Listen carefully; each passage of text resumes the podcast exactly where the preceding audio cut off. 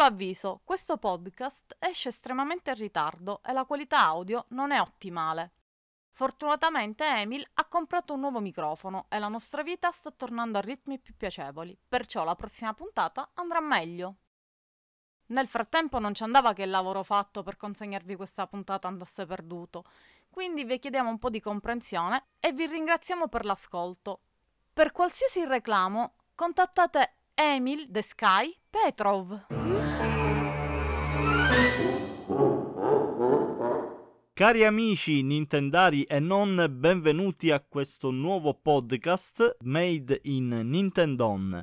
Noi abbiamo due microfoni, da questa parte dei microfoni sentite le chiare e squillanti voci di me, Diego Inserauto, ovvero il procione di Nintendon, e di Mary Mouse ovvero la panda di Nintendon. Siamo un panda un procione, infatti, e così veniamo disegnati ogni qualvolta c'è l'esigenza di essere rappresentati in formato disegno dalla brava Mary Mouse, che infatti è un'illustratrice, oltre che a scrivere per Nintendon, e questa è la cosa che accomuna entrambi i lati dei microfoni. Io di tanto in tanto faccio promoting per casa editrice, diciamo che siamo freelance, abbastanza freelance in questo momento della nostra vita vita. Dall'altra parte del microfono, invece, presentati, c'è Emil The Sky Petrov, editor di Nintendo, considerato uno che ne sa qualcosa di Pokémon, di giochi di ruolo, io non confermo né smentisco, però quando, qua, quando, devo do il mio contributo. E tizio con un mare di hobby e basta, non lo so. Hello from the other side volevo dire solamente citando una cantante, però mi ha fatto parlare, io non so presentarmi, quindi io posto. Un mare di hobby, ma essendo che ha le pezze al culo peggio di un barbone, assolutamente non sì. li può mantenere tutti. assolutamente sì. Beh, mi sa che questa è una costante che ci accomuna tutti. Perché nasce questo podcast? Questo podcast nasce dalle elucubrazioni mie e di Emil, che ci scambiamo tanti messaggi vocali e di tanto in tanto ci diciamo anche ah, questa cosa dovremmo veramente dirla a qualcuno. E la diciamo infatti in questo spazio, in questo mm. Ma quel qualcuno è d'accordo? No, ma eh, ecco. eh, Sam Play tendenzialmente è d'accordo. Cioè, ora non facciamo firmare contratti perché eh, alla fin fine è solo perdita di tempo. Però, Sam Play, sappiate che eh, siete consapevoli del vostro destino. Mi Dico, dispiace per voi. Questo podcast si chiama Di che parliamo oggi? E eh, infatti la domanda che faremo a ogni inizio podcast, dato che abbiamo diverse passioni e siamo mh, mm, diversamente intelligenti, ovvero totalmente scemi, pensavamo di parlarvi un po' delle nostre passioni, soprattutto di videogiochi, di film, che sono le cose che ci interessano di più, eh, di fumetti, di serie tv, di qualsiasi cosa che ci passi per la mentaccia. Action figure. Esce un figure anche perché no, tanto... Non sei, sei una zappa. Sei. Un attimo di pausa, Mari mi serve la carta d'identità tua, forse. Perché? Eh, perché? Perché? Eh, perché la vita reale si intromette nelle nostre esigenze di podcast. Facciamo così. Mentre io utilizzo i dati personali del panda qui presente per riscuotere la vincita di questo iPhone grazie a un concorso a cui, a cui non sapevo di aver partecipato, mandiamo avanti la nostra bellissima sigla a cura di Kenobit. Trovate i link di Bandcamp. Questo è un pezzo tratto dal suo primo disco. Eh, lui compone musica bellissima con il Game Boy. Ascoltate il pezzo se vi ho incuriosito. Si tratta di un omaggio a una meravigliosa serie TV per nulla inquietante.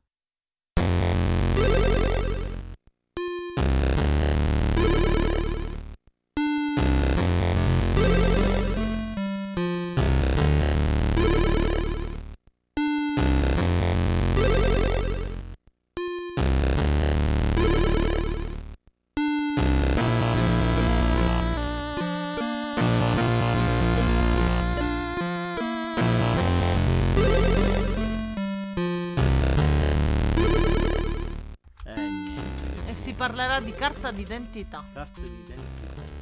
Rinnovo del, del visto per gli extracomunitari, tipo il sottoscritto. Eh, Io ho la doppia cittadinanza, quindi te beccati questo. No, ma anch'io, eh, anch'io. Anzi, forse non ho quella bulgara, non lo so se ce l'ho più. Potrebbe no- potresti non averla. Potrei non averla più, in effetti, non l'ho mai rinnovata. Giusto.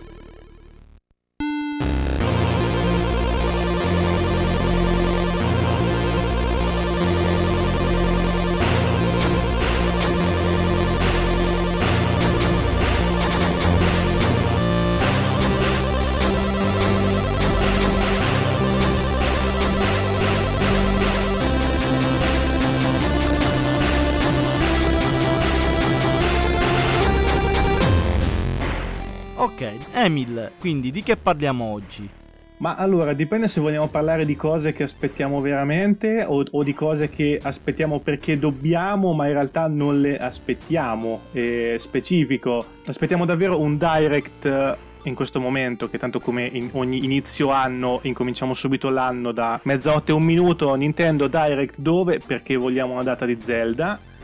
Oppure siamo costretti ad aspettare con non so quanto ottimismo Pokémon Leggende Arceus, che boh, ogni trailer è sempre più non lo so. Se lo possono ficcare dove dico io. Ma in realtà a me incuriosiva, però sì, No, cioè il- no. il, problema è che tu... Allora, io non sono un giocatore di Pokémon e eh, mi Io sono sì. detto, va bene, scopriamo Pokémon, solo che essendo che l'ho detto negli ultimi tempi, l'unico Pokémon più vicino era Pokémon Spada e Scudo. Ho provato a giocare a Spada e mi ha fatto veramente schifo. Io gli ho detto di evitarlo, no? Però lo stile, No, il character No. design non è male. no, no, no. Perché è male? I Oddio. personaggi non sono male, come sono disegnati. Poi Ma eh, i personaggi non sono male se li vedi su un artbook. Quando li vedi in movimento hanno tutte le stesse movenze identiche che hanno da, da 10 anni e hanno tre movimenti in croce. Hanno tutti le stesse case. Sì, tutte le stesse case. Cioè, il problema di Spade e Scudo è che tecnicamente sono estremamente superficiali, senza parlare dei pop-up, dei lag, di elementi che ti compaiono all'improvviso, però sono fatti veramente in maniera pigra a livello visivo. È inutile che mi fai una città gigante con ruota panoramica, oh bellissima, e poi esplori una via e tutto il resto non c'è modo di accedere. E questo è solo un esempio Tutto dei tanti chiuso. problemi. Cioè, preferisco un gioco 2D che almeno tutto quello che vedo quasi lo posso esplorare perché ci sono le case chiuse, però i percorsi li posso girare tutti, ecco. No, no, lei è un binario, basta. Sì, finito. assolutamente. Il problema che degli open world è che comunque devono essere verosimili, cioè non- tu entri nelle varie città, vedi le case che sono tutte uguali, non hanno i cessi, cioè no- non, è, non è È la propriamente... stessa, stessa cosa di andare al parco giochi, c'hai eh, l'hype per entrare nella casa stregata, poi entri, c'è un binario fisso, cose orribili che dici ok, mia nonna, se vedevo mia nonna struccata avevo più paura, esci e ci rimani proprio malissimo. sì. È un po' la stessa esperienza.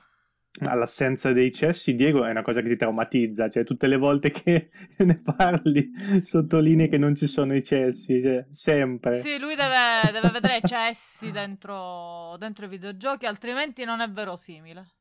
Ok, quindi diciamo che le prospettive eh, di attesa sono quelle lì. Zelda veramente non si sa quando uscirà. Mi sa che è più vicino all'uscita invece eh, Bayonetta 3, cioè quello mi sa che lo aspetti pure, no? Sì, sì, sì, sì, assolutamente. Beh, dopo tutti questi anni di nulla, eh, certo che lo aspetto e lo aspettiamo più o meno tutti su, su Switch. Non so, ho la sensazione che usci- potrebbe uscire prima Zelda, per quanto Zelda sia un titolo che esce in autunno, il lancio di Switch è venuto a marzo, non lo so. Ehm, Secondo me Bayonetta lo vedremo in inverno. anche secondo me, anche secondo me, uscirà prima Zelda di Bayonetta.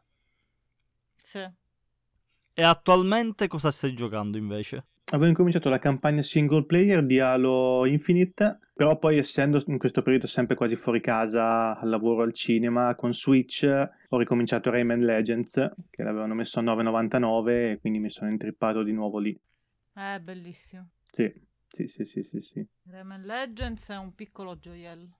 sì. Io invece ho appena iniziato un gioco punta e clicca che si chiama The Inner World perché era in off- mega off- offertissima per eh, i saldi di Natale sull'eShop Eh, però non posso parlarvene più di tanto perché sono proprio appena all'inizio. È carinissimo, è molto ben animato, bei personaggi, c'è questo mondo distopico in cui c'è una civiltà di pennuti che ha il becco a eh, forma di flauto e grazie a questo loro comandano, diciamo, i venti. Ok, poi ti do le medicine, non ti preoccupare. Comandano i venti, solo che eh, praticamente c'è un governo dittatoriale che li ha messi al gabbio e quindi il protagonista deve sovvertire il potere è ehm, insomma è un punto e clicca il classico gioco dove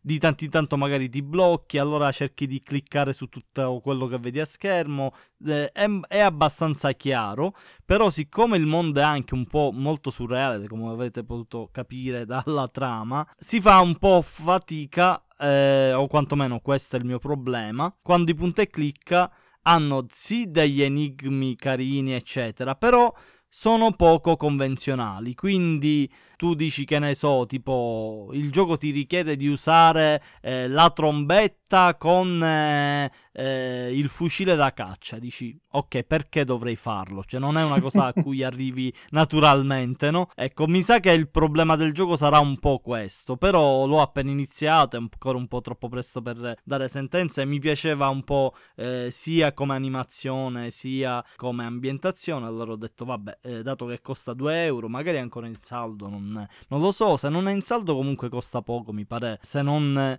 9,90 14,90 quindi è assolutamente fattibile. Poi mi dava l'aspetto di uno di quegli indie che magari non dura un'eternità e quindi mh, questo genere di giochi corti fanno più al caso mio per il momento, per il mio stile di vita attuale. Questo è l'unico gioco che ho appena iniziato. Poi insieme a Mari chiaramente ci sfondiamo di tanto in tanto con, eh, vabbè, Animal Crossing tutti i giorni. Eh, eh, sì. Da quando è uscito.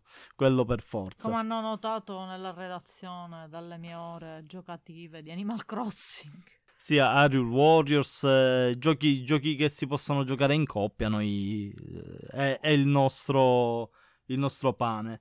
A quante ore sei arrivata, Mari? Hai superato le mille? Scusa, Diego. Sì, sì, assolutamente, l'ho superato. Eh, eh, che domande. Eh, giusto.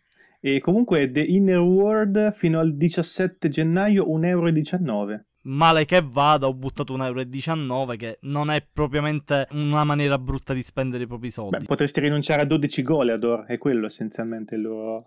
il prezzo. Però le Goleador sono buone. Eh, infatti dopo viene il dubbio, 12 Goleador o dei Nerwood, però fidiamoci di Diego. Eh, no, io non mi fido mai di Diego, stiamo scherzando, cioè fidarmi di Diego. Ma tecnicamente è molto carino effettivamente.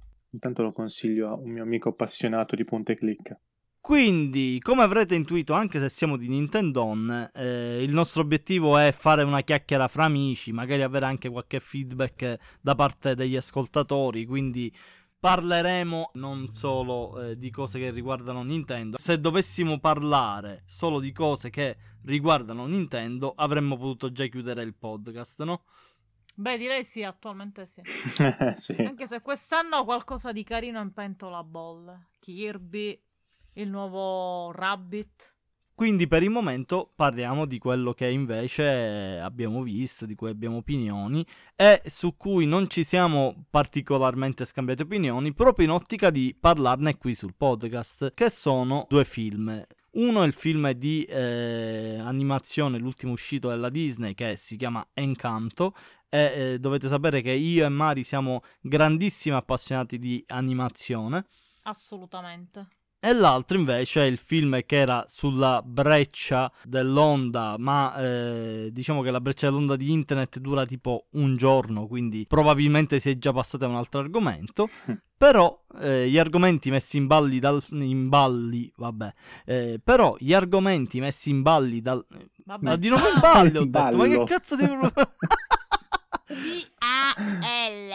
B-A-L-L-O. Però gli argomenti di cui tratta questo film E... sono così tanto eh, importanti che eh, ci fa piacere comunque tirarlo fuori. Eh, il film è Don't Look Up, giusto? Sì, eh, Diego, su, su Boris ci hanno messo di meno per dire gioielliere, di te che dici ballo. Sì, è vero. Cioè, hanno- Assolutamente. E non l'ho nemmeno detto, questa è stata la furbata. Avete già capito con chi avete a che fare.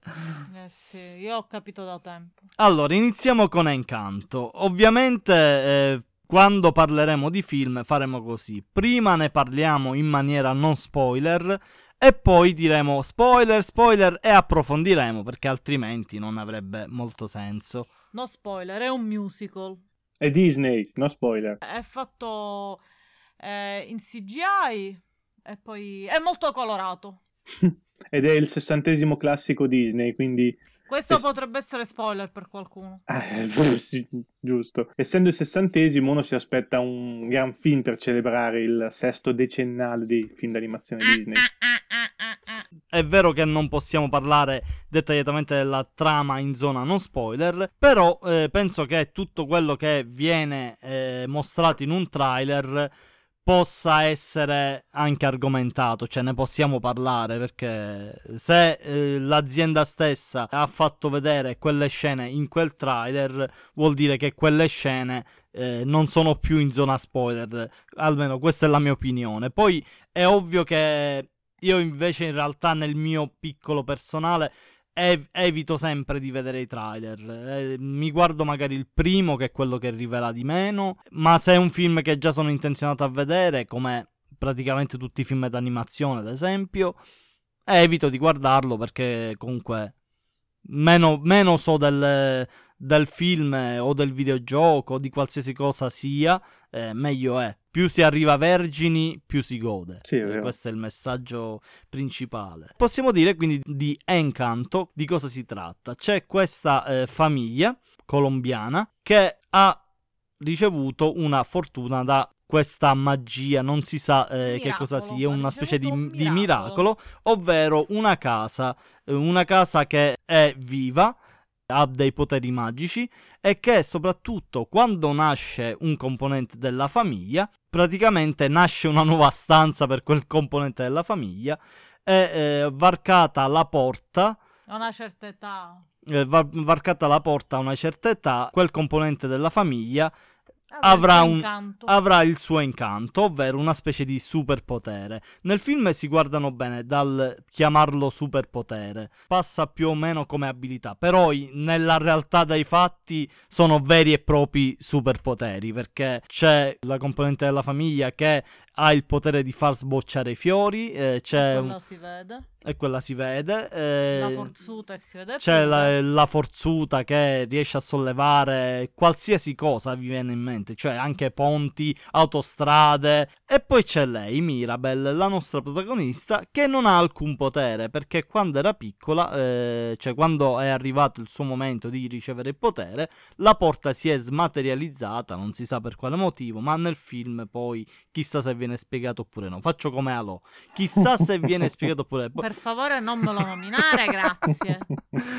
Ok, e questa diciamo è la trama che si può sapere senza ricorrere poi a spoiler. Il cast originale ha le voci di John eh, Le- Leguizamo per eh, quanto riguarda eh, Bruno. Bruno. che è il personaggio diciamo Lo più strano per- più strano del film. Poi abbiamo Stephanie Beatriz. eh, sono tutti nomi che io francamente non conosco. Allora, Mari, frutta Diego perché la prima cosa che leggi quando apri la pagina di John Leguizamo ha interpretato Luigi nel film di Super Mario Bros. Quindi Sì, vergognati. infatti, cioè, come fai a non Vergognati. conoscere le Guizzam? Ma io so benissimo che era Luigi nel film. Sì, Sì, sì. certo. Ma eh, onestamente, no? voi volete davvero ricordare alla gente Sì. questo trauma? Assolutamente sì. Sì. È un capolavoro Va del trash. ricordato. Senti, parliamo, cioè, parliamo di un mondo in cui il 24 tutti guardano una poltrona per due che posso dire che è una merda di film. Quindi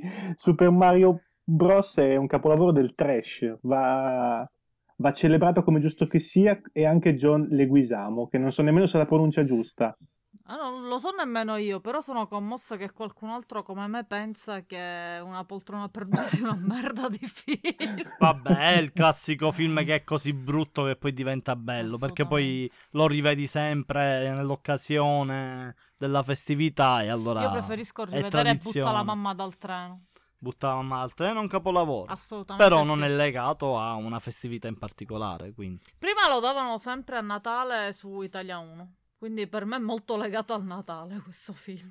Lo davano sempre tipo il 27 dicembre. Va bene, possiamo dire qualche opinione personale sul film senza Quindi andare. spoiler? No, No, no, senza no. andare ancora a svelare troppo nella trama. Anche perché così, eh, se il- l'ascoltatore vuole essere un po' incuriosito, oppure se vuole delle conferme eh, su dei eh, presentimenti. Allora io posso spoilerarvi il pensiero di Diego. È una merda.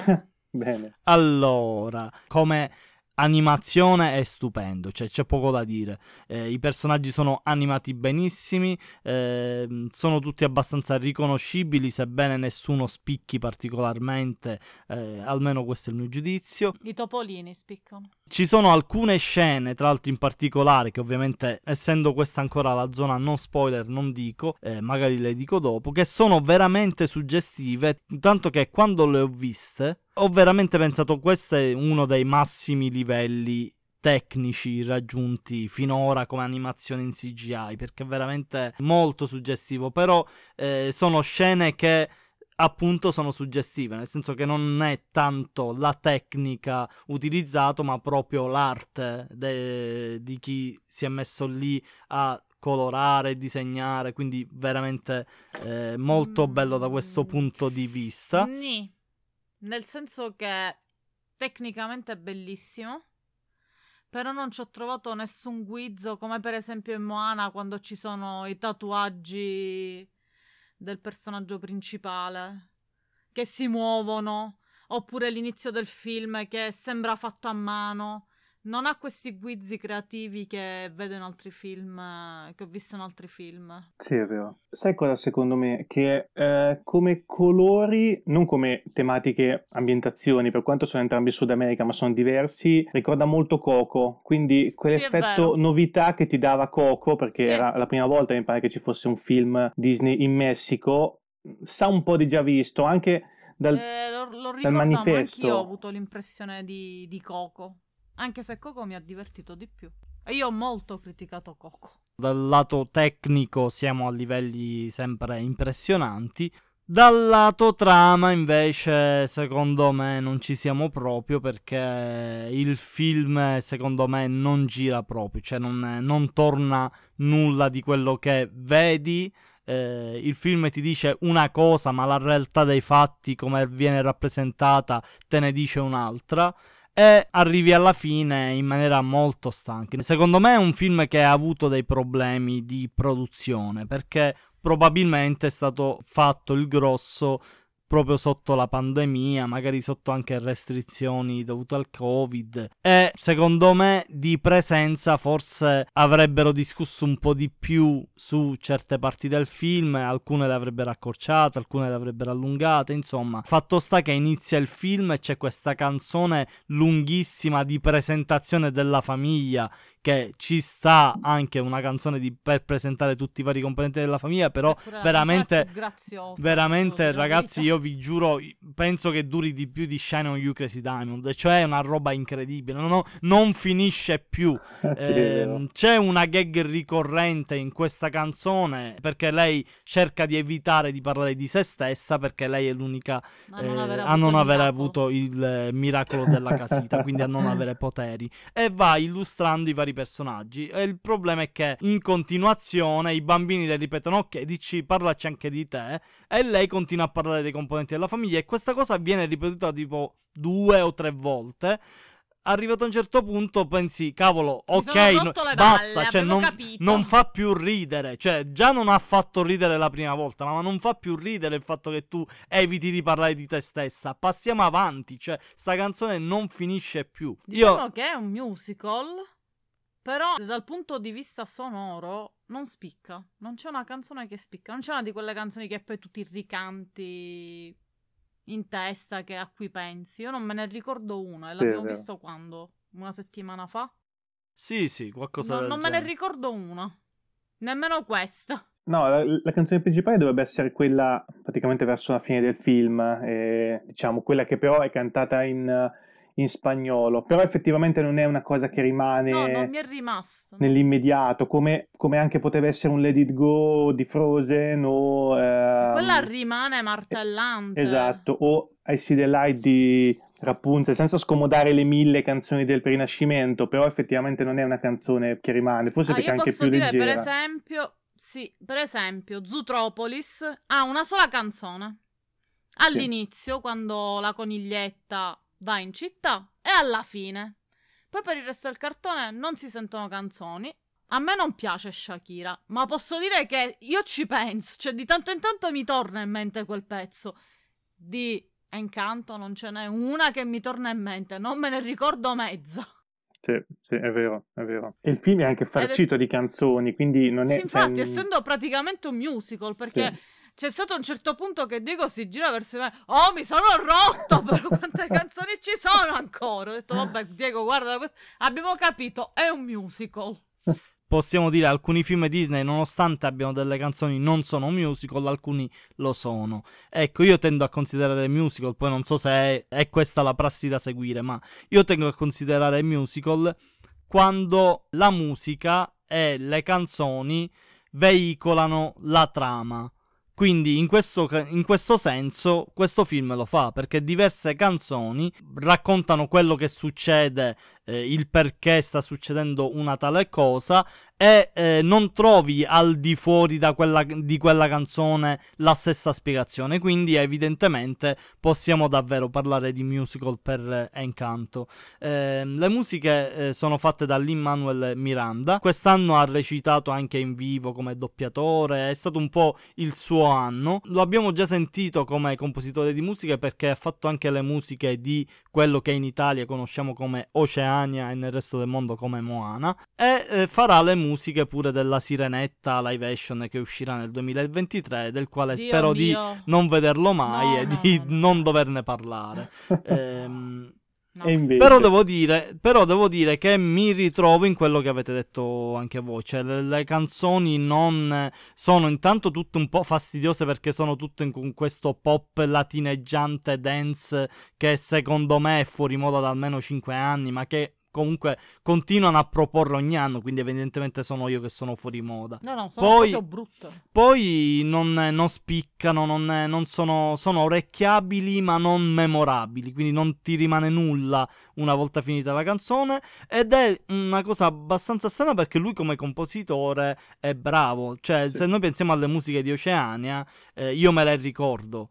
Eh, tranquillamente sono, sono molto belle E io eh, ho una particolare antipatia eh, per le ballad nei film Disney nel senso che eh, le ballad a me piacciono, piacciono molto. antipatia. I- Ma A io me piace il jazz, quindi io- a me piace il jazz, quindi mh, eh, io adoro le ballad quando sono ben fatte. Il problema è che eh, ogni film Disney contiene una, due, anche più ballad Che sono una rottura di ballad.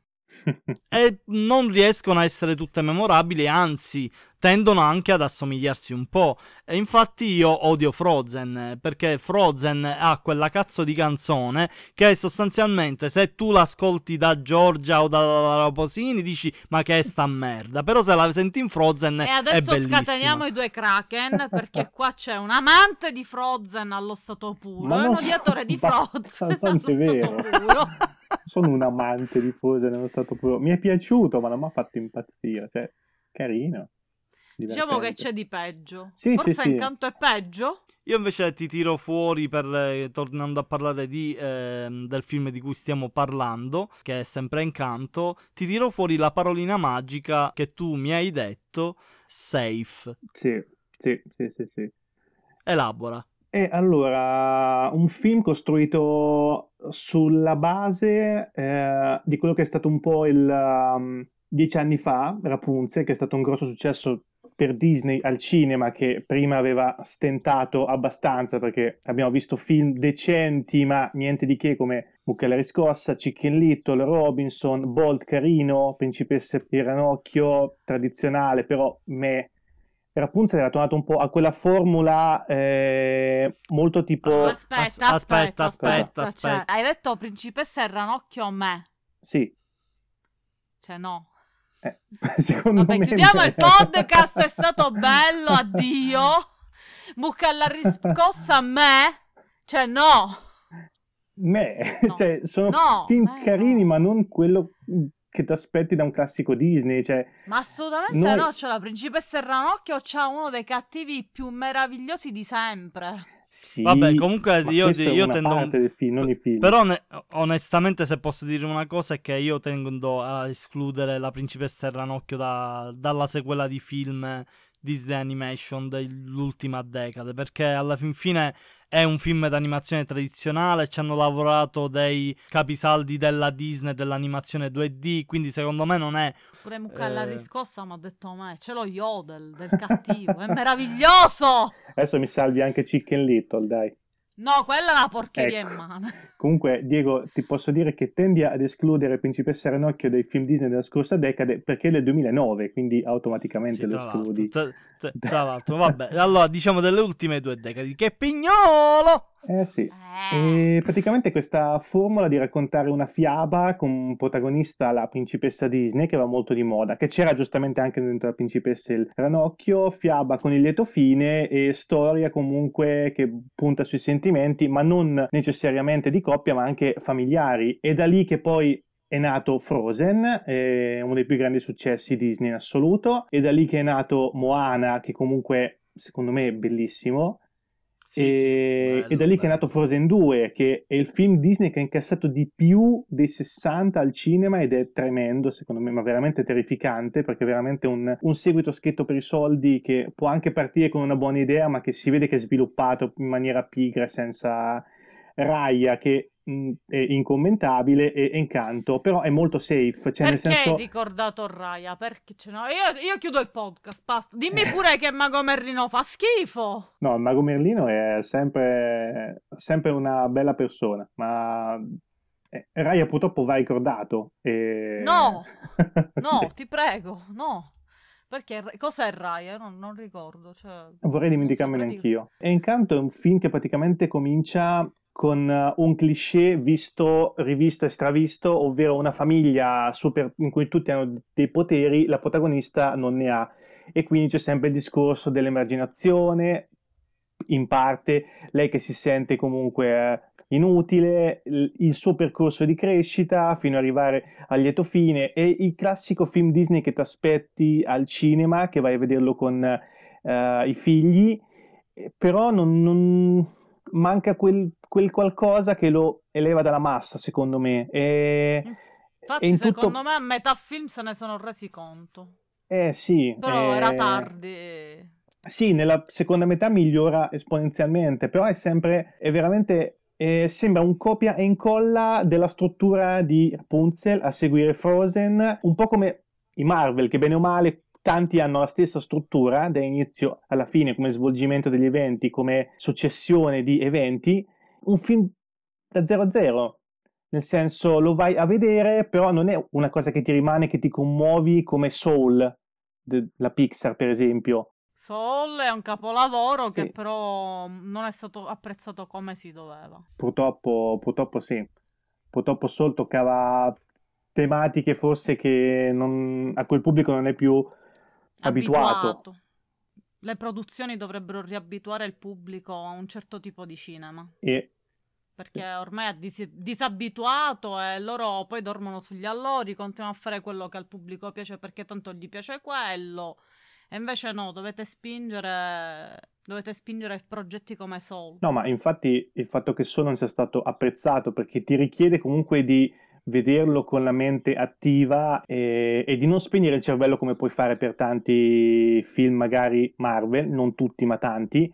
La colpa stessa è proprio di Disney, eh, eh, abitua il pubblico in un certo modo, il pubblico da, da film, da multisala, a- anzi da blockbuster, diciamo, questo termine arcaico che un giorno dovremo raccontare ai, ai più piccoli cos'era blockbuster, e poi tiri, Eh, e poi tiri fuori Soul che se l'avessi messo insieme a Wally e Up ci sarebbe stato benissimo, però nel mezzo sono venuti fuori tanti film anche della Pixar che sì, belli, però ce ne sono stati film che osavano come la Pixar appunto degli anni d'oro e soltanto leggo che è stato un flop perché 150 milioni di budget, 121 al box office.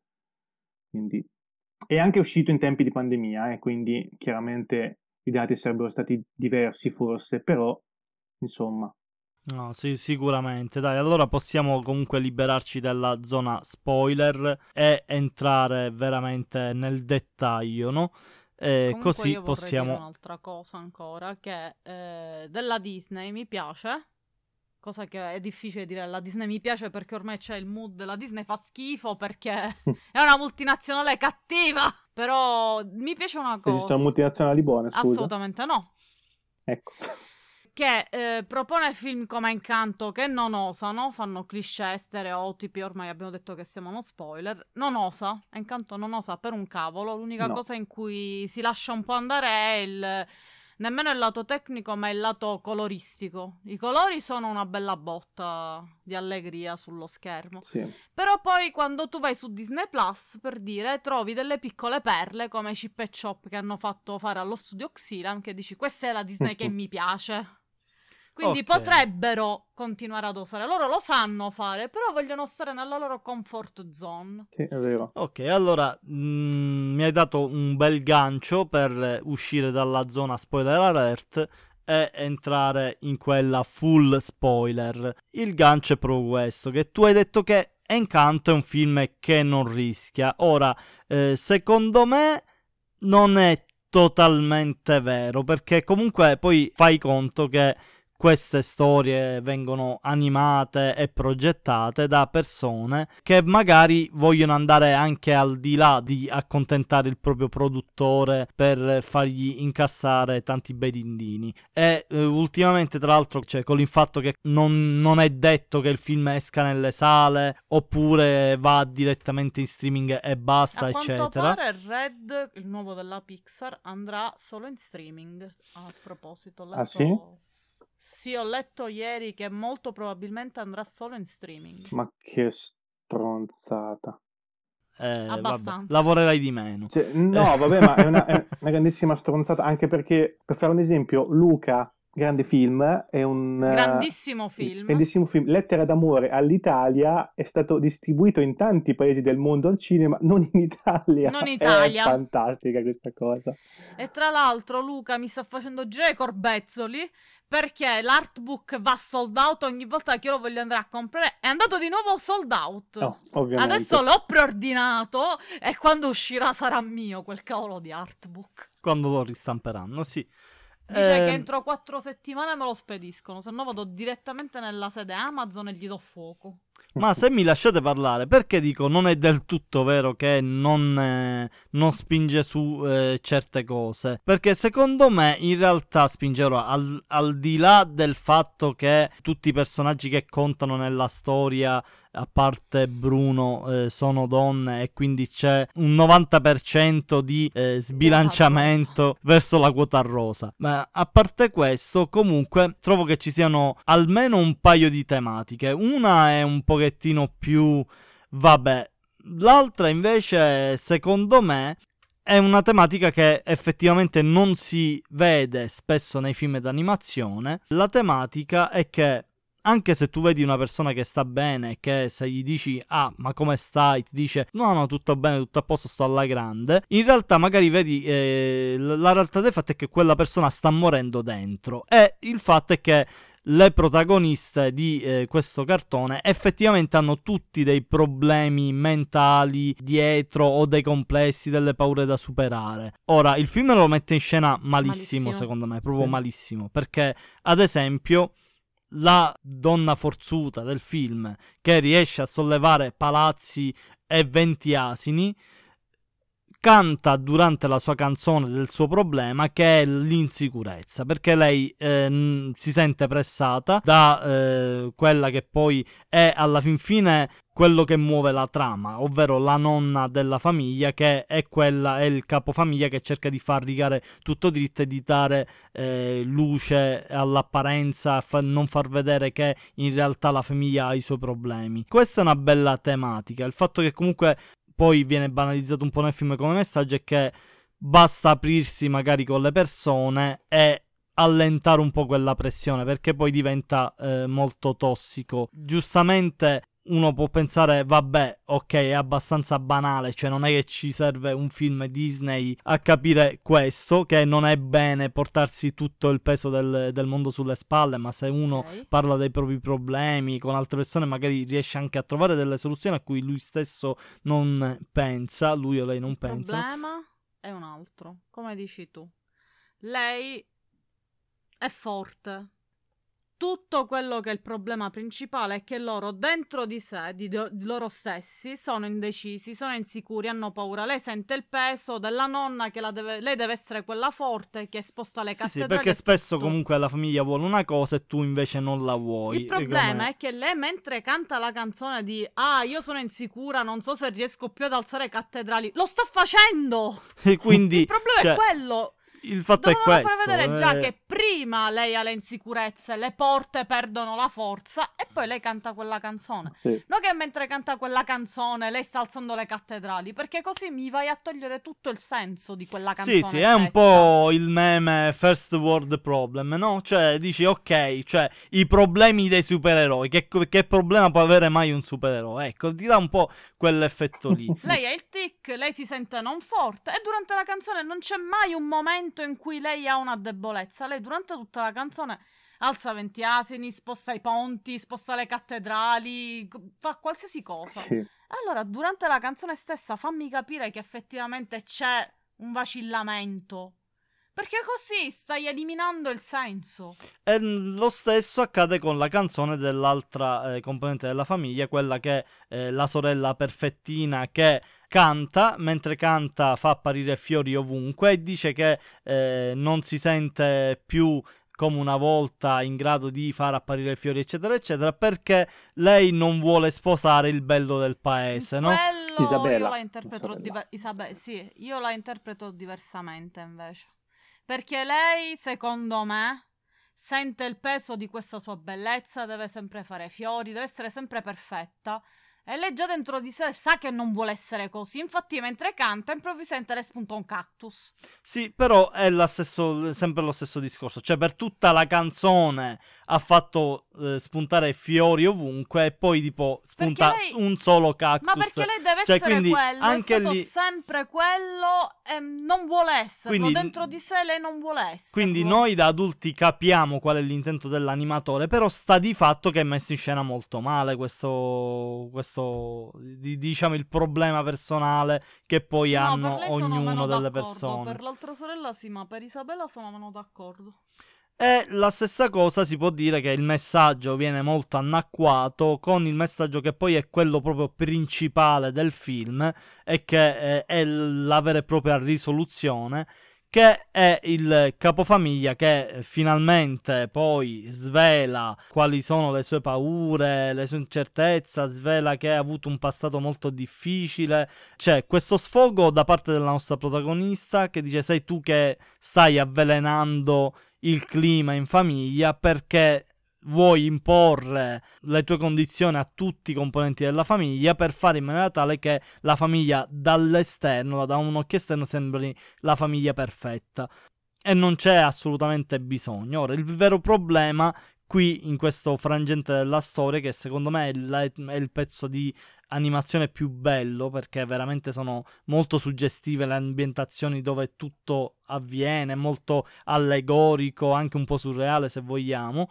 Il vero problema è che poi alla fin fine viene risolto tutto in tarallucce e vino e viene un po' mortificato il messaggio principale, cioè alla fine tutto viene sminuito con eh, la protagonista che ovviamente deve perdonare per forza la nonna e che quindi eh, le dice ah va bene allora dato che mi hai spiegato che hai avuto un passato difficile ti abbuono tutto no? e la realtà non è così. Cioè se tu mi metti eh, il film è un film d'animazione ma non per questo deve essere una minchiata. Nel film c'è sempre eh, l'esigenza di essere verosimili e così tu esci fuori completamente dal verosimile, perché un adulto che guarda il film dice ok, i rapporti personali sono più complessi di così.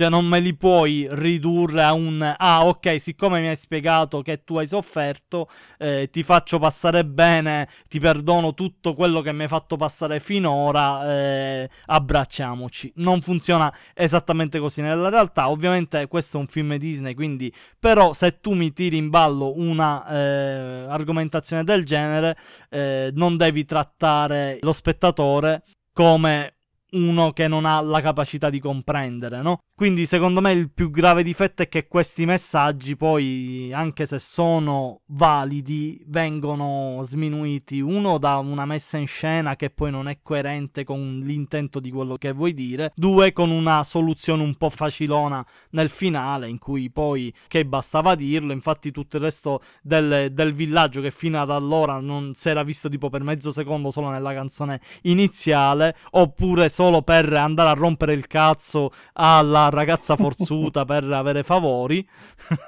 gli ricostruisce la casa e la casa ha di nuovo la magia, così non si sa per come, ben, ben perché, no? Perché il trionfo dell'amore, quindi torna la magia. E un'altra cosa che mi ha dato molto fastidio è che fino a un certo punto il film dipinge la protagonista come una persona che, nonostante non abbia avuto i suoi poteri, è una personalità molto positiva. Cioè, lei non pensa mai al fatto che non ha i poteri e le altre sì, non le pesa mai, però in un certo punto del film, invece, lei sbotta contro la casa, contro la casita e le dice perché no, io non ho i poteri come le altre. Sì. E scusami, perché per tutto il film mi fai capire l'esatto opposto in quella scena, peggiori proprio il personaggio, perché poi alla fin fine noi possiamo dire che lei in, in realtà un superpotere ce l'ha ed è quello che riesce ad aprirsi con... A far aprire, eh, a, a far aprire gli altri, ad aprirsi e grazie al dialogo riesce a risolvere le situazioni. Alla fine questo finale molto eh, lieto fine, trionfo dell'amore, della famiglia è anche un'occasione mancata secondo me, perché a parte tutto poteva essere un modo per uh, la crescita. Comunque loro ricostruiscono la casa con l'aiuto degli abitanti del villaggio, imparano anche per imparare a contare sulle proprie forze senza la magia, senza i poteri, perché fondamentalmente è quasi il messaggio che ti vuole dare il film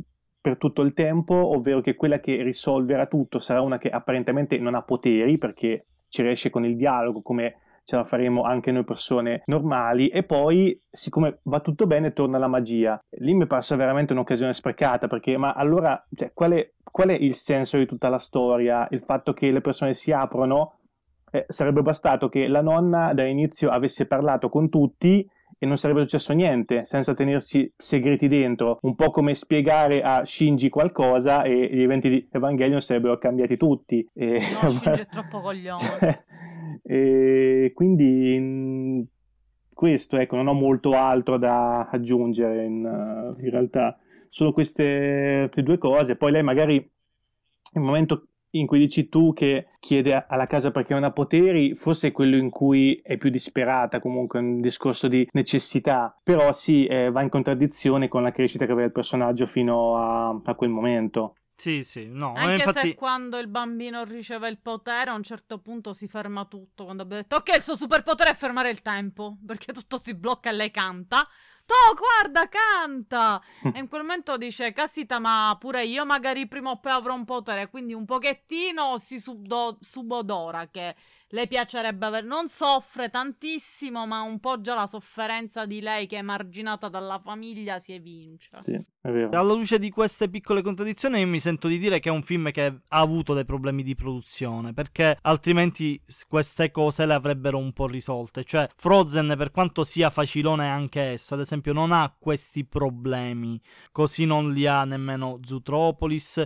E poi io trovo che. Zootropolis in... è un capolavoro. E poi io trovo, sì, quello sì. Poi io trovo che in questo film, tra l'altro, manchi eh, sia musical, però manchi un po' di spinta, cioè manca l'avventura, manca eh, lei, il suo intento originale all'inizio del film era scoprire perché la magia sta abbandonando la casa. Sì, ma hanno lasciato tutto dentro la casita stessa, quindi avventura non ce n'è.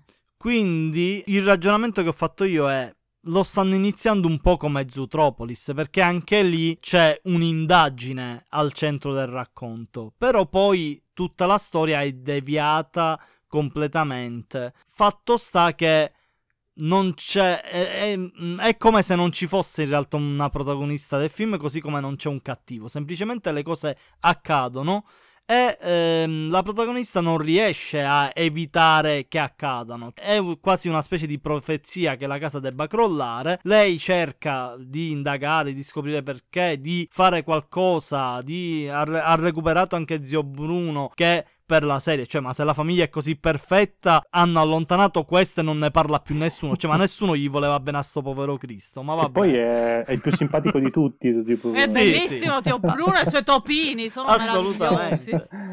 assolutamente. È un personaggio assolutamente migliore. non c'è. Cioè, l'hanno cacciato dubbio. perché è migliore per quello. E eh, infatti. Insomma, io trovo che queste cose le avrebbero fatte magari, magari in maniera un po' diversa. Cioè, lo trovo un film che doveva uscire in tempo per Natale e che non ha potuto avere lo stesso ritmo di produzione degli altri film per ovvie esigenze, no? Vabbè, direi di parlare dell'altro film di cui volevamo parlare e direi stavolta parlane tu e poi magari mi inserisco io con qualche commento, dato che eh, gli argomenti per l'altro film sono veramente innumerevoli.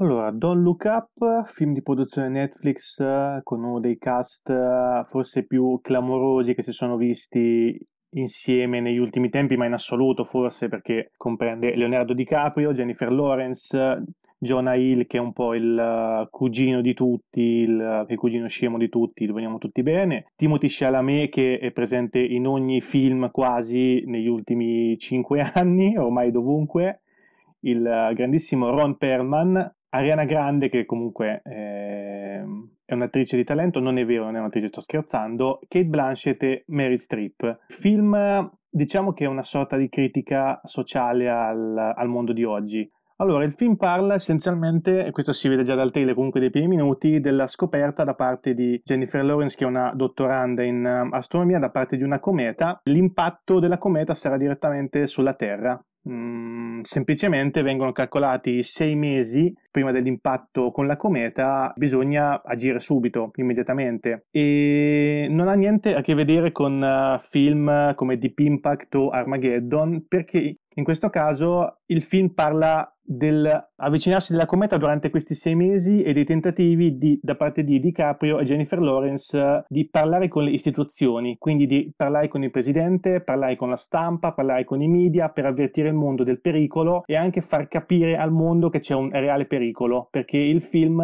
non è ambientato in un mondo ideale come quello all'interno di tanti film, ma in un mondo più simile a quello moderno, quindi ricco di contraddizioni e soprattutto dove i media puntano più alla notizia click, alla notizia um, scioccante che fa ridere, piuttosto che a informare sul serio. Allo stesso tempo, Mary Streep è la Presidente degli Stati Uniti, c'è una discreta critica, ma discreta non è molto ben... Um, non è molto evidente, discreta a quello che poteva essere il, il grandissimo presidente Donald Trump dell'epoca. Il film è molto attuale, perché vedendolo eh, è facile immedesimarsi nel, nell'era della pandemia di oggi, ma è nato come critica in realtà al surriscaldamento globale, perché è nato ben prima che scoppiasse il Covid, è stato progettato, è stato scritto anni prima, ben, um, no, nel 2019 mi sembra. Poi i tempi sono cambiati come sappiamo e quindi il film è diventato paradossalmente ancora più attuale, per quanto si possa dire che guardandolo sia un'estremizzazione della, della, realtà, di come le istituzioni e anche noi stessi reagiremo nella realtà, è un film che fa molto riflettere, perché diciamo che se non piace forse è perché appunto nel vivo, insomma, è riuscito nel suo intento. È una commedia satirica, ma diciamo dark humor anche abbastanza. Io ho un'abitudine che è quella di andare a controllare gli MDB, Internet Movie Database, dopo che ho visto un film, mi aveva molto sorpreso il fatto che il film è stato progettato prima della pandemia. Arrivato a un certo punto, io ho messo in pausa e ho detto: Ma cazzo, c'è quello che sta succedendo adesso. Cioè, sì. è veramente incredibile la precisione. Poi è ovviamente tutto esagerato perché è, è satira, però è veramente incredibile la precisione. Beh, se succedesse una cosa del genere, sareb- saremmo così, saremmo in merda. Sì, sì, sì, sì, Con cui vengono ignorati i segnali di allarme, i campanelli di allarme dei due protagonisti, Cap- appunto DiCaprio e Jennifer ehm, Lawrence. Gen- e Jennifer Lawrence. Scusatelo, a una certa età. Sì. No, ma poi io sono assolutamente poco fotogenico, cioè conosco di, di, di, faccia tre persone appena si mettono gli occhiali come Clark Kent non, non è più Superman per me, quindi cioè, sono a quel livello lì purtroppo. Sì, assolutamente confermo. E sì. devo fare veramente complimenti, una prova attoriale meravigliosa. E dobbiamo parlare anche della strip che la daresti un calcio in faccia ogni due secondi, cioè proprio le vorresti dare un calcio rotante ogni due secondi in faccia. Sì, e io vorrei dare un calcio rotante a chi mi interrompe mentre parlo, ovviamente. Tanto non ce la faresti mai perché sono io quella che Ma se, ti, se te faccia. stai zitta, te faccio no, vedere. No, assolutamente no. Allora, eh, stavo, no, ma poi, eh, stavo dicendo eh, il film è diventato eh, famoso perché è assolutamente divertentissimo che è un film che guardandolo oggi ah scusa Diego stavi dicendo qualcosa sì stavo dicendo qualcosa guardandolo oggi and- and- andate a fanculo tutte e due va bene andate a fa- allora stavo dicendo che il film è diventato famoso chiacchierato nei social proprio perché quello che succede nel film ce lo siamo ritrovati davanti agli occhi. Ci siamo ritrovati sia eh, gli scienziati con i loro appelli inascoltati, sia gli stessi scienziati che poi perdono di vista, anzi chiamiamoli per come sono, i virologi, che poi perdono di vista il messaggio che vogliono lanciare e diventano delle vere e proprie star conosciute da tutti, risultando anche eh, patetici nel voler lanciare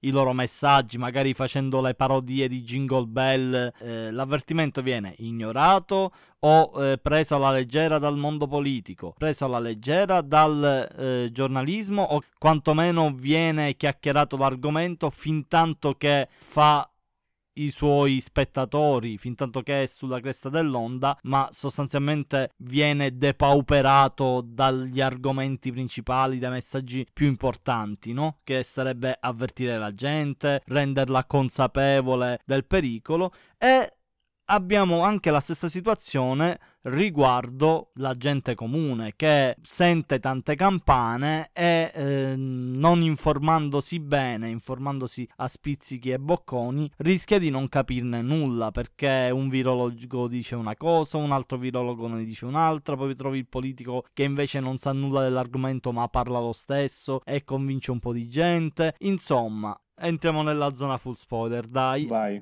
E quello che succede arrivato a un certo punto è che eh, la scienziata protagonista, ovvero Jennifer Lawrence, subisce tutto questo, nel senso che lei eh, si stacca dal, dai programmi, dall'informazione, dall'essere in prima pagina, torna in famiglia alla ricerca di un po' di serenità. E ma... la famiglia le sputa in faccia. Esattamente, succede proprio questo, che il padre le chiude la porta. Perché è così importante l'economia, i soldi, che esatto. pure i genitori le sbattono la porta in faccia. Esatto, perché sostanzialmente poi quando un argomento diventa politico non ha più importanza l'argomento in sé, ma se tu già voti per qualcuno, hai un'ideologia politica, tenderai sempre a eh, appoggiare le parole del tuo politico di riferimento. Quindi è quello che avviene eh, con tanti argomenti. È avvenuto in Italia col DDL ZAN. Molta gente non ci ha capito nulla di, della proposta di legge. Quando abbiamo visto quella scena vergognosa dei politici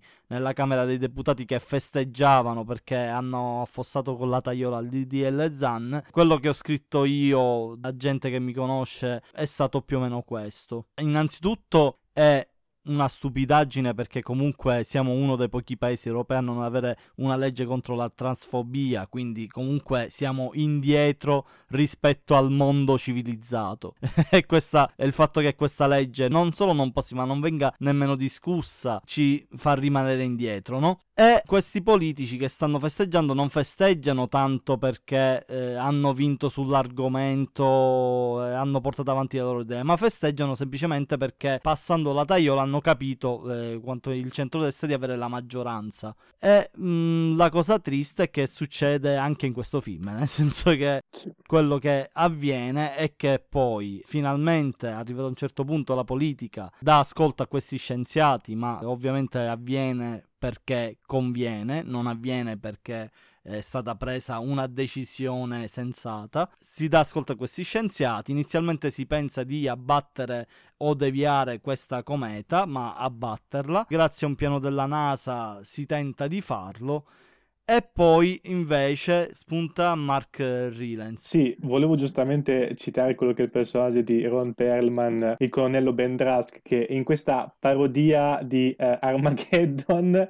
viene fuori questo ex, ex militare razzista, omofobo, eh, che ce l'ha con qualsiasi tutto, tutto insieme e giustamente viene giustificato dal presidente della stampa con è di un'altra generazione, che è un po' quello che eh, accade anche da noi con le commemorazioni fasciste per esempio, eh ma è una commemorazione, è certo, e, e, tutto viene preso estremamente alla leggera nel film, ma tutto. Mark Rylance è praticamente l'uomo più potente della Terra, a conti fatti, viene definito il terzo uomo più ricco della storia, interpreta il personaggio di Peter Isherwell, ovvero una fusione di quello che è un uh, uno Steve Jobs con le ambizioni spaziali di Elon Musk, con un Jeff Bezos, come se tutti i multimiliardari della Terra fossero fusi in una sola persona con potere illimitato perché ha finanziato la campagna della presidente e Peter Isherwell che tra l'altro è anche un po' un personaggio nello spettro dell'autismo. Uh, Lui praticamente vede, come hai detto tu Diego, nella cometa una possibilità economica su tutto, perché siamo nel mondo odierno, c'è la crisi dei semiconduttori, nella cometa ci sono quantità incredibili di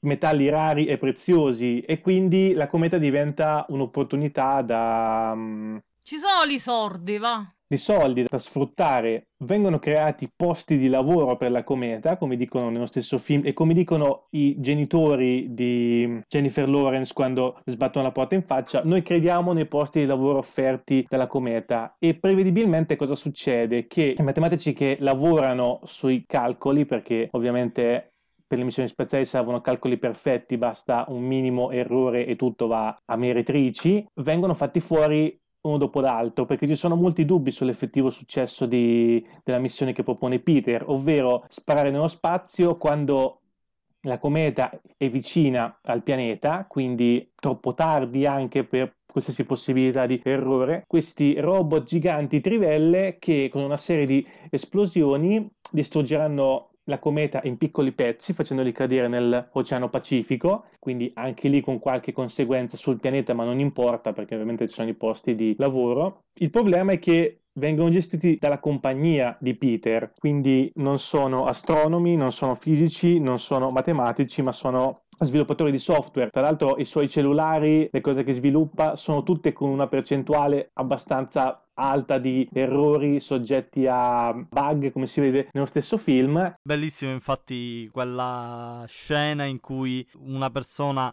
sta guardando il video di Ariana Grande e dice ah il mio cellulare ha comprato la nuova canzone di Ariana Grande o qualcosa del genere ovviamente. Non, non, vado a riprendermi il film per citarlo pedissequamente però il senso è quello. Sì. cioè il mio cellulare ha comprato sì, sì, in automatico la nuova canzone di Ariana Grande. Ah bello cioè bello cosa Sì, sì, assolutamente. E anche questo è una cosa estremamente realistica sulla quale ci soffermiamo poco a pensare, che per noi è assolutamente normale. Cioè, io parlo con Diego in questo momento di un film. Se mi metto a parlare di materassi, mi arriverà la mail stasera delle Hemingflex con delle offerte. Questa non può essere una cosa normale, ma noi ci abituiamo anche a questa invasività della tecnologia e va tutto bene. Abbiamo comprato una lavatrice su Amazon una volta e per mesi Amazon pensava che fossi un collezionista di lavatrici. cioè. Compriamo cose per i nostri genitori, che so, mia madre vuole lo smalto riparatore, bla bla. E poi io sono appassionata di smalti e ho solo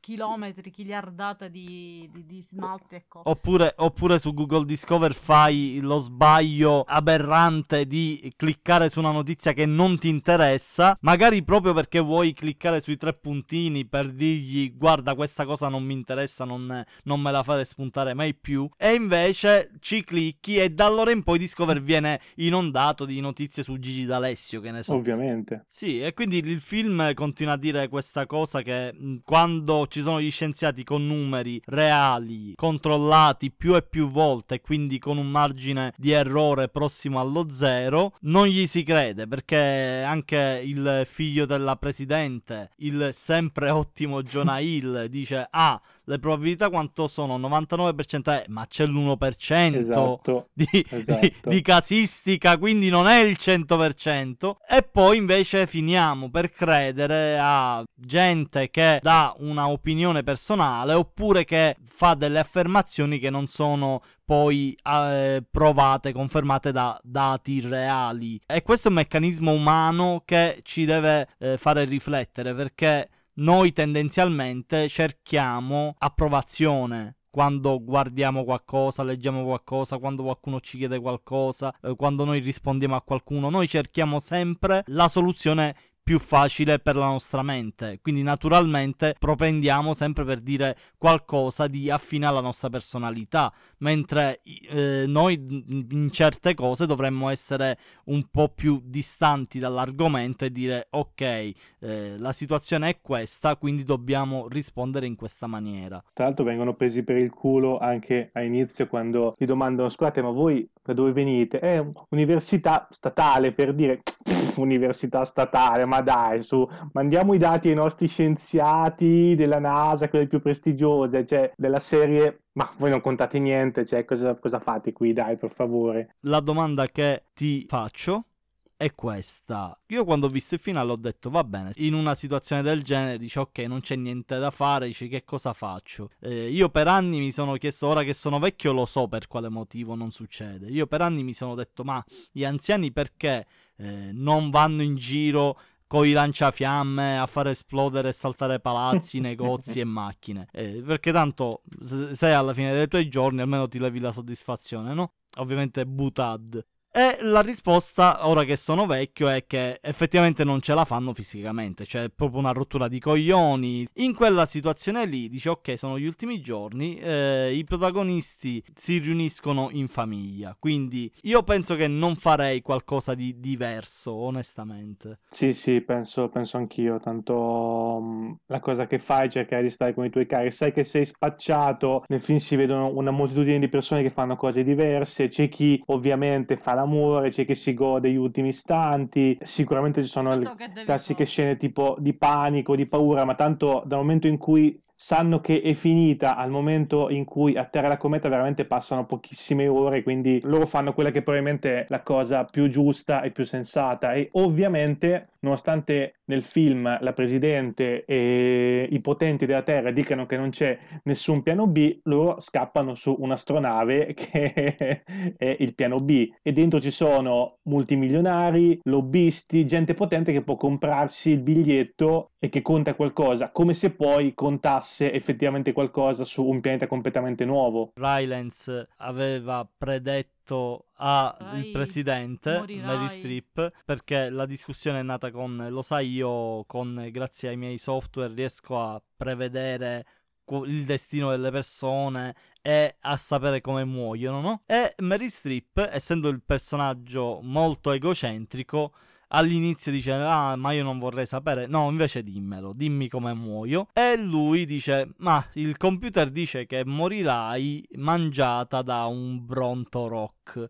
non so cosa voglia dire e poi alla fine del film eh, lo vediamo perché arrivati su questo pianeta vengono eh, assaliti i sopravvissuti, anzi parte dei sopravvissuti a quel viaggio perché 2000 persone credo che si salvano Sì. il culo ovviamente. eh, Come veng- succederebbe nella realtà. vengono assaliti da questa razza animale che esiste in questo pianeta, che sono delle specie di dinosauri struzzo abbastanza strani e eh, effettivamente il presidente si avvicina molto poco cautamente a uno di questi animali pensando che fosse di animo gentile e invece si ritrova eh, sbranata da uno di questi cosi e lì si capisce che la previsione era molto accurata effettivamente. L'altra cosa veramente bella è che nel viaggiare la presidente prima chiama a Leonardo DiCaprio, credo che sia, Sì, sì, sì, sì. Sì.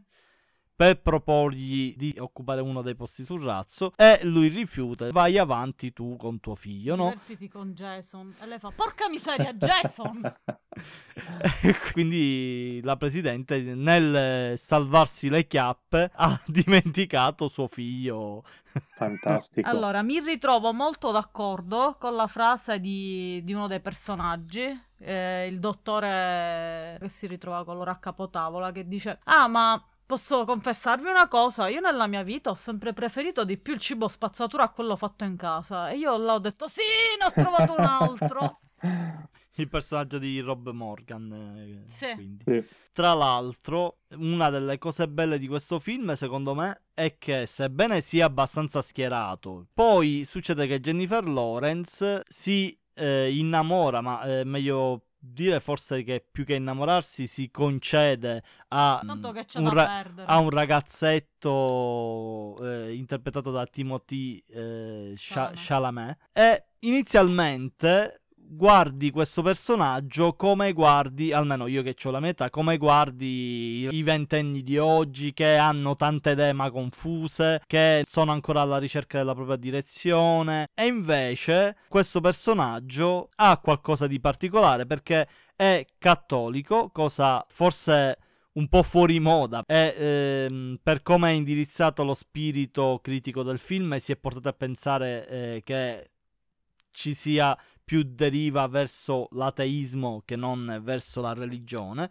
ma ciò nonostante questo è un personaggio positivo perché comunque crede in qualcosa, eh, nonostante chi eh, sia accanto a lui non creda, poi durante la cena eh, dice una preghiera e tutti riconoscono ah, hai detto comunque delle belle frasi eh", perché la religione può fare anche questo, no? Cioè, è quello che dovrebbe fare sempre. Magari credi in qualcosa in cui altri non credono, però ci sono dei valori dietro e quindi va benissimo essere religiosi in quel senso. Dico, Sì. io sono ateo, però mi è piaciuto vedere questo personaggio perché quello che penso sempre io è proprio la stessa cosa che vedo in questo film, cioè, ok, sei religiosa, la tua religione non è che a me interessi molto, anche se probabilmente sono un po' antireligioso, no? Però eh, se è di conforto a te e se non diventi un fanatico, va benissimo. Poi c'è il personaggio di Ariana Grande, ne vuoi parlare anche tu un po'? Ma allora, il suo personaggio è un po' quello che è lo specchio del personaggio medio che va oggi in, eh, in televisione e che appassiona nei pomeriggi o nelle serate, nei vari talk show che fa le ospitate, ovvero una pop star giovane. In questo caso pop star, ma può essere un qualsiasi personaggio del mondo della televisione o di successo, con le sue storie d'amore anche molto social, molto sbandierate, di cui si sa praticamente tutto quanto, un po' come noi abbiamo i nostri Ferragnez, ma ce ne sono tantissimi altri in giro nel, nel mondo. È finita la sua storia d'amore, lo sanno tutti quanti già da un sacco di tempo. E praticamente nel programma in cui vengono ospitati Leonardo DiCaprio e Jennifer Lawrence c'è anche lei prima di loro e la sua presenza e il suo intervento va il picco massimo di share durante la puntata e in pratica la sua storia d'amore finita diventa una pacificazione riconciliazione con commozione da parte di tutti gli Stati Uniti perché questi giovani sono bellissimi, carinissimi e poi lei stessa diventa promotrice del, per cercare la verità perché a un certo punto del film c'è questo scontro tra quelli che dicono che la cometa non esiste e la fazione che dice guarda in alto la cometa c'è. Indice questo concerto per cantare in onore del movimento che sostiene la verità sulla presenza della cometa perché il governo chiaramente dice che non esiste. È un personaggio anche lì ricco di contraddizioni, ma estremamente vero, perché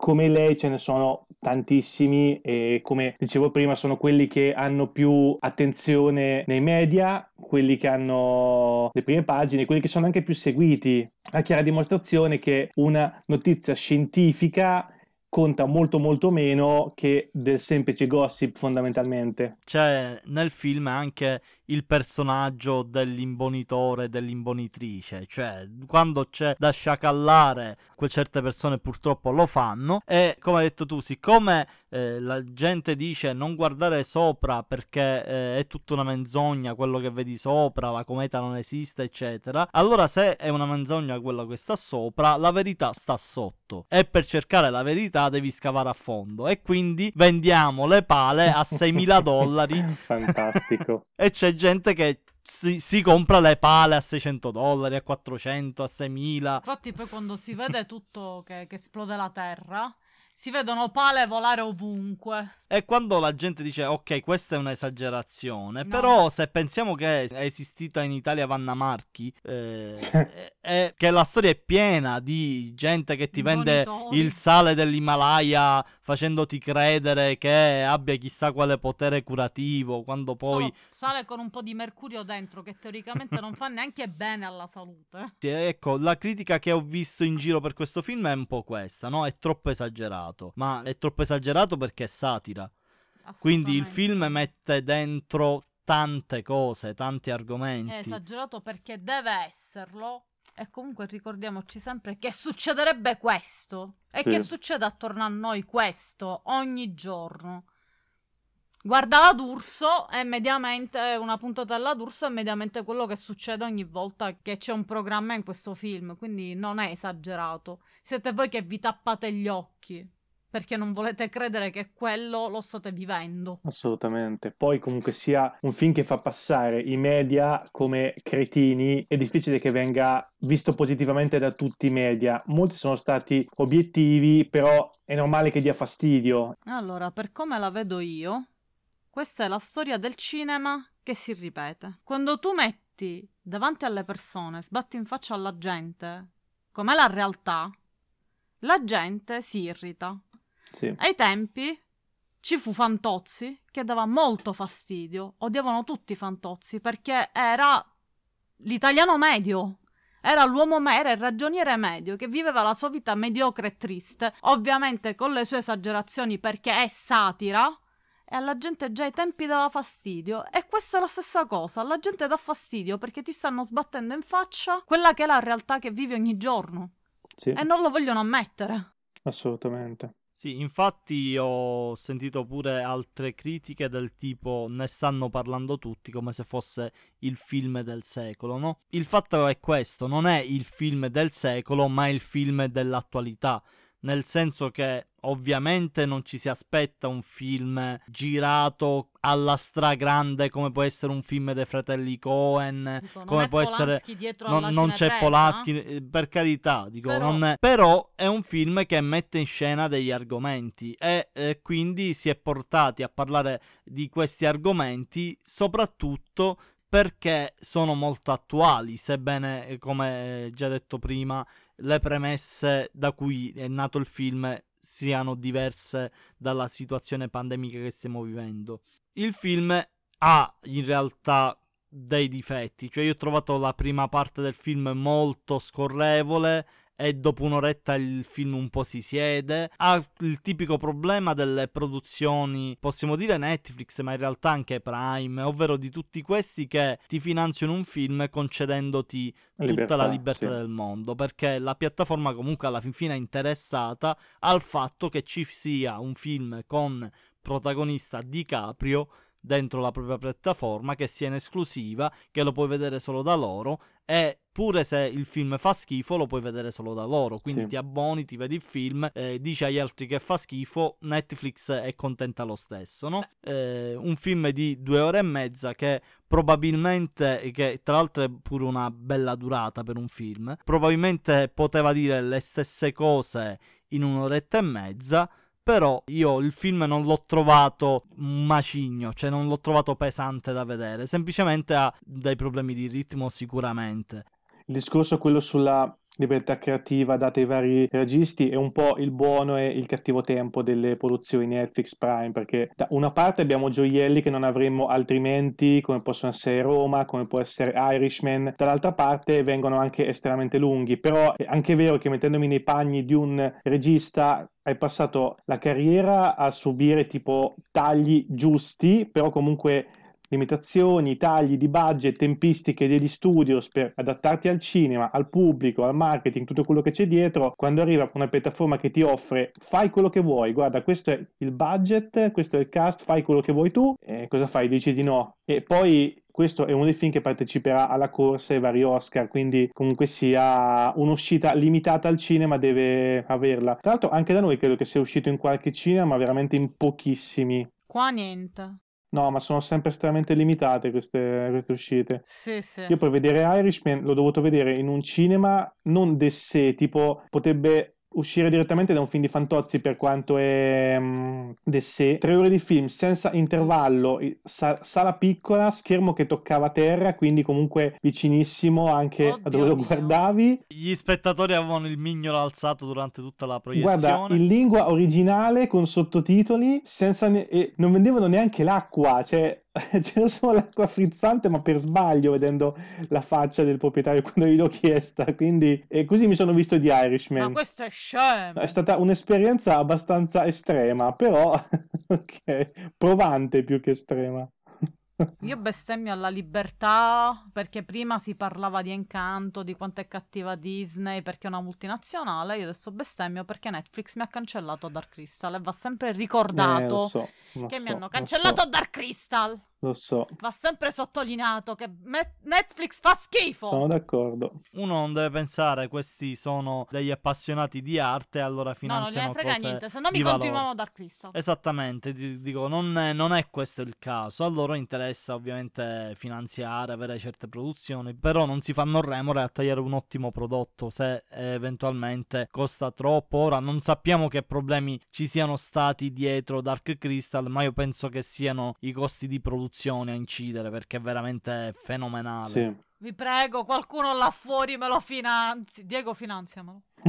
Sì, aspetta, aspetta. Mo, segno, come citando il grande Troisi. Ma che poi fosse stato completo Dark Crystal, cioè ancora è storia No! rimasta completamente aperta senza soluzione, ma Io qualcuno deve finanziarmelo. Qualcuno deve farlo. Ci deve essere un buon uomo là fuori ricco che ha tanti soldi. Che me ne faccio di questi soldi? Aspetta, solo in più. Forse Peter, No, Peter del film potrebbe farlo. Sì, Es- lui sì, potrebbe farlo. Esatto, Elon Musk a posto di lanciare razzi nello spazio Fammi che interessa Crystal due. relativamente, perché tanto ci andate solo voi ricchi. Appunto, ci andassi io al lampo. Ma siccome io non ci andrò mai perché non avrò mai tanti soldi, finanziami Dark Crystal 2. Giusto. Direi che abbiamo già parlato abbastanza e che la puntata sta venendo già molto lunga. Dimmi se c'è qualcosa che aspetti in particolare, che sia videogioco, che sia fumetto, che sia film, qualsiasi cosa. Beh, allora, no, di videogioco ne abbiamo parlato a- all'inizio un pochino, ti ho detto cose che Sì, sì, attendevo. esatto. Ti dico un paio di film, ovvero Licorice Pizza, che dovrebbe uscire i primi di febbraio in teoria, lo stanno rimandando un po' di volte, ed è scritto e diretto da Paul Thomas Anderson, quindi non c'è bisogno che aggiungo altro, insomma. Eh, Basta dire Anderson e già abbiamo Esatto, e nel cast comprende Sean Penn e Bradley Cooper, però Paul Thomas Anderson potrebbe fare anche un film di... Pure con noi potrebbe Sì, un- farlo, eh. con voi che giocate a curling per tre ore, probabilmente verrebbe una cosa pesante, drammatica e bellissima. Ah, eh, bussano alla porta, aspetta un attimo che vado a controllare, aspetta. Polizia Postale Italiana, aprite. Ci hanno riferito di una vostra battuta sul curling. Sappiate che il curling è un argomento monitorato perché in data 8 febbraio 2022 l'Italia ha vinto l'oro nel doppio misto del curling ai Giochi di Pechino. Per cui da adesso in poi il curling è un argomento tabù, tutelato dall'articolo 594 del Codice Penale. Ma fossi in voi, chiuderei tutta la baracca, che tanto con tutti i podcast che ci sono in giro, se ne chiude uno non è nemmeno un problema. Figuriamoci uno brutto come il vostro. Arrivederci. Grazie polizia postale, gentilissimi. Vabbè, continuiamo il podcast, va.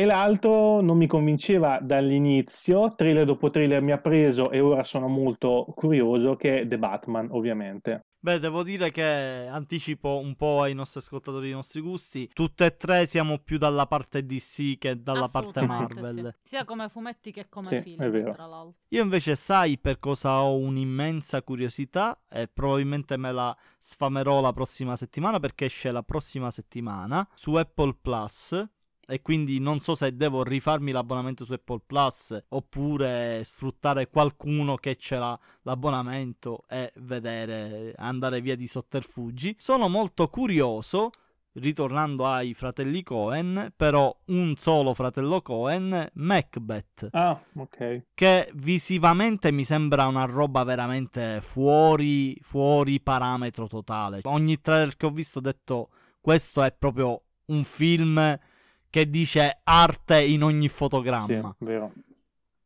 Verissimo. Io aspetto anche... Oh, Animali Fantastici, non ci posso fare niente. A me piace questa saga, più di Harry Potter, prendetemi per pazza. E Red, il nuovo Pixar. Era da tanto che non, non c'avevo hype, ma a me vedere i trailer mi ha incuriosito, mi sembra Sì, veramente il, il nuovo Pixar che non, Non uscirà, al cinema. al cinema, E uscirà in grazie. Disney. Grazie Disney, grazie! Olle. Però mi incuriosisce molto, devo dire la verità. La scena della, della ragazzina a scuola che si imbarazza è bellissima. Mi piacciono molto le espressioni, come sono state curate. Lo trovo, non lo so, intrigante. Onestamente le scelte commerciali di Disney dopo il modo in cui hanno trattato Luca, le scelte che fa per quel che riguarda l'uscita dei film al cinema, non, non potevo aspettarmi che Red uscisse al cinema, ecco, ormai è così. Beh, c'è da dire che Disney così facendo non solo protegge i suoi interessi nel senso che adesso sono intenzionati a far valere il loro servizio streaming e vogliono che la maggior parte degli introiti venga da lì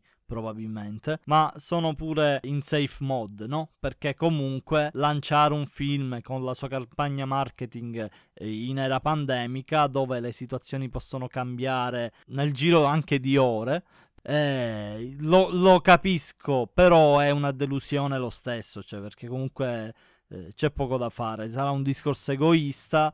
Io i film voglio godermeli al cinema e ehm, il fatto che poi non escano nelle sale per me è veramente molto grave. Sono d'accordo.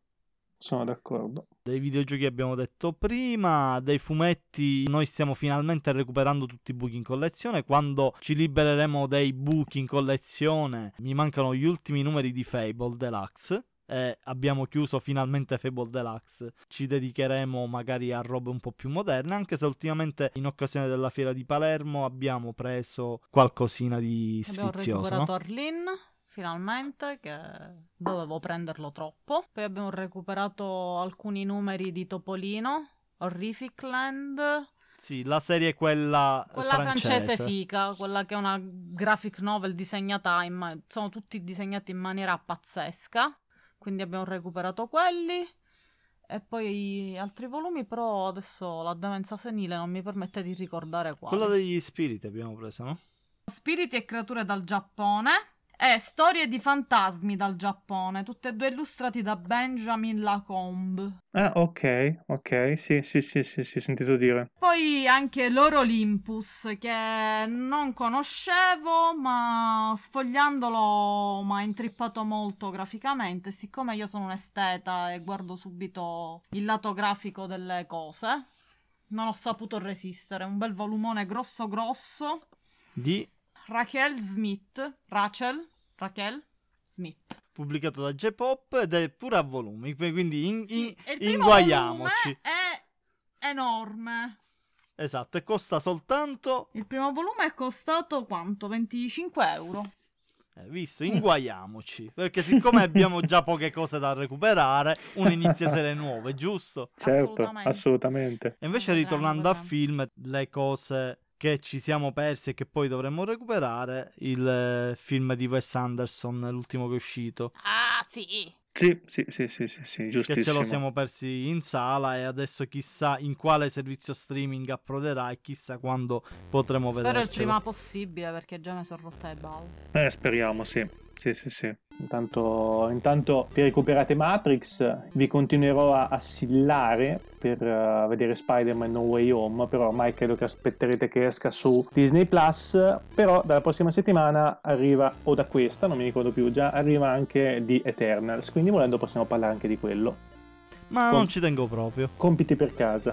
Può finire un po' come la serie, qual era, dei, degli inumani? Oh, sì, sì, sì, sì ovvero che ormai dato che noi accumuliamo, accumuliamo, accumuliamo serie, quello che succede è che spesso serie che partono bene o che partono male o comunque che ti curiosivano eccetera, poi tutti dicono ah guardate eh, la serie in realtà poi finisce da merda oppure la interrompono oppure...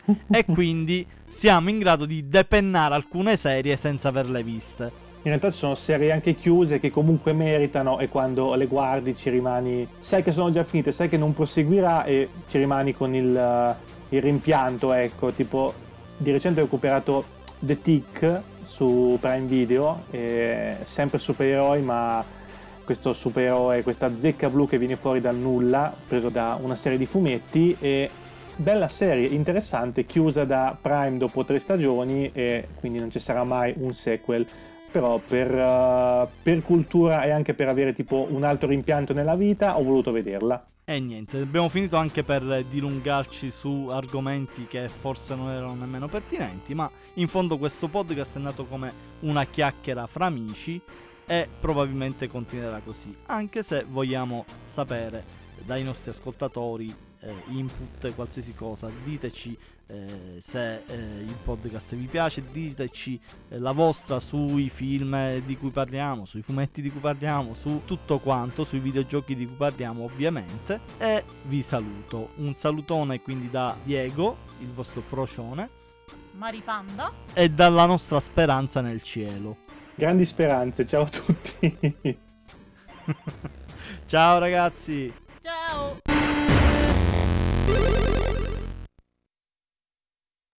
Comunque si vede che non sono in forma da questa cosa, eh, oltre che da altre cose ovviamente, ma da questa cosa in particolare. Quando ho parlato di The Inner World, mi sono dimenticato di dire che c'è un dittatore da rovesciare, si chiama Emil, si chiama Emil, hai capito? Emil. Io per questa tua mancanza rifarei tutto il podcast, guarda.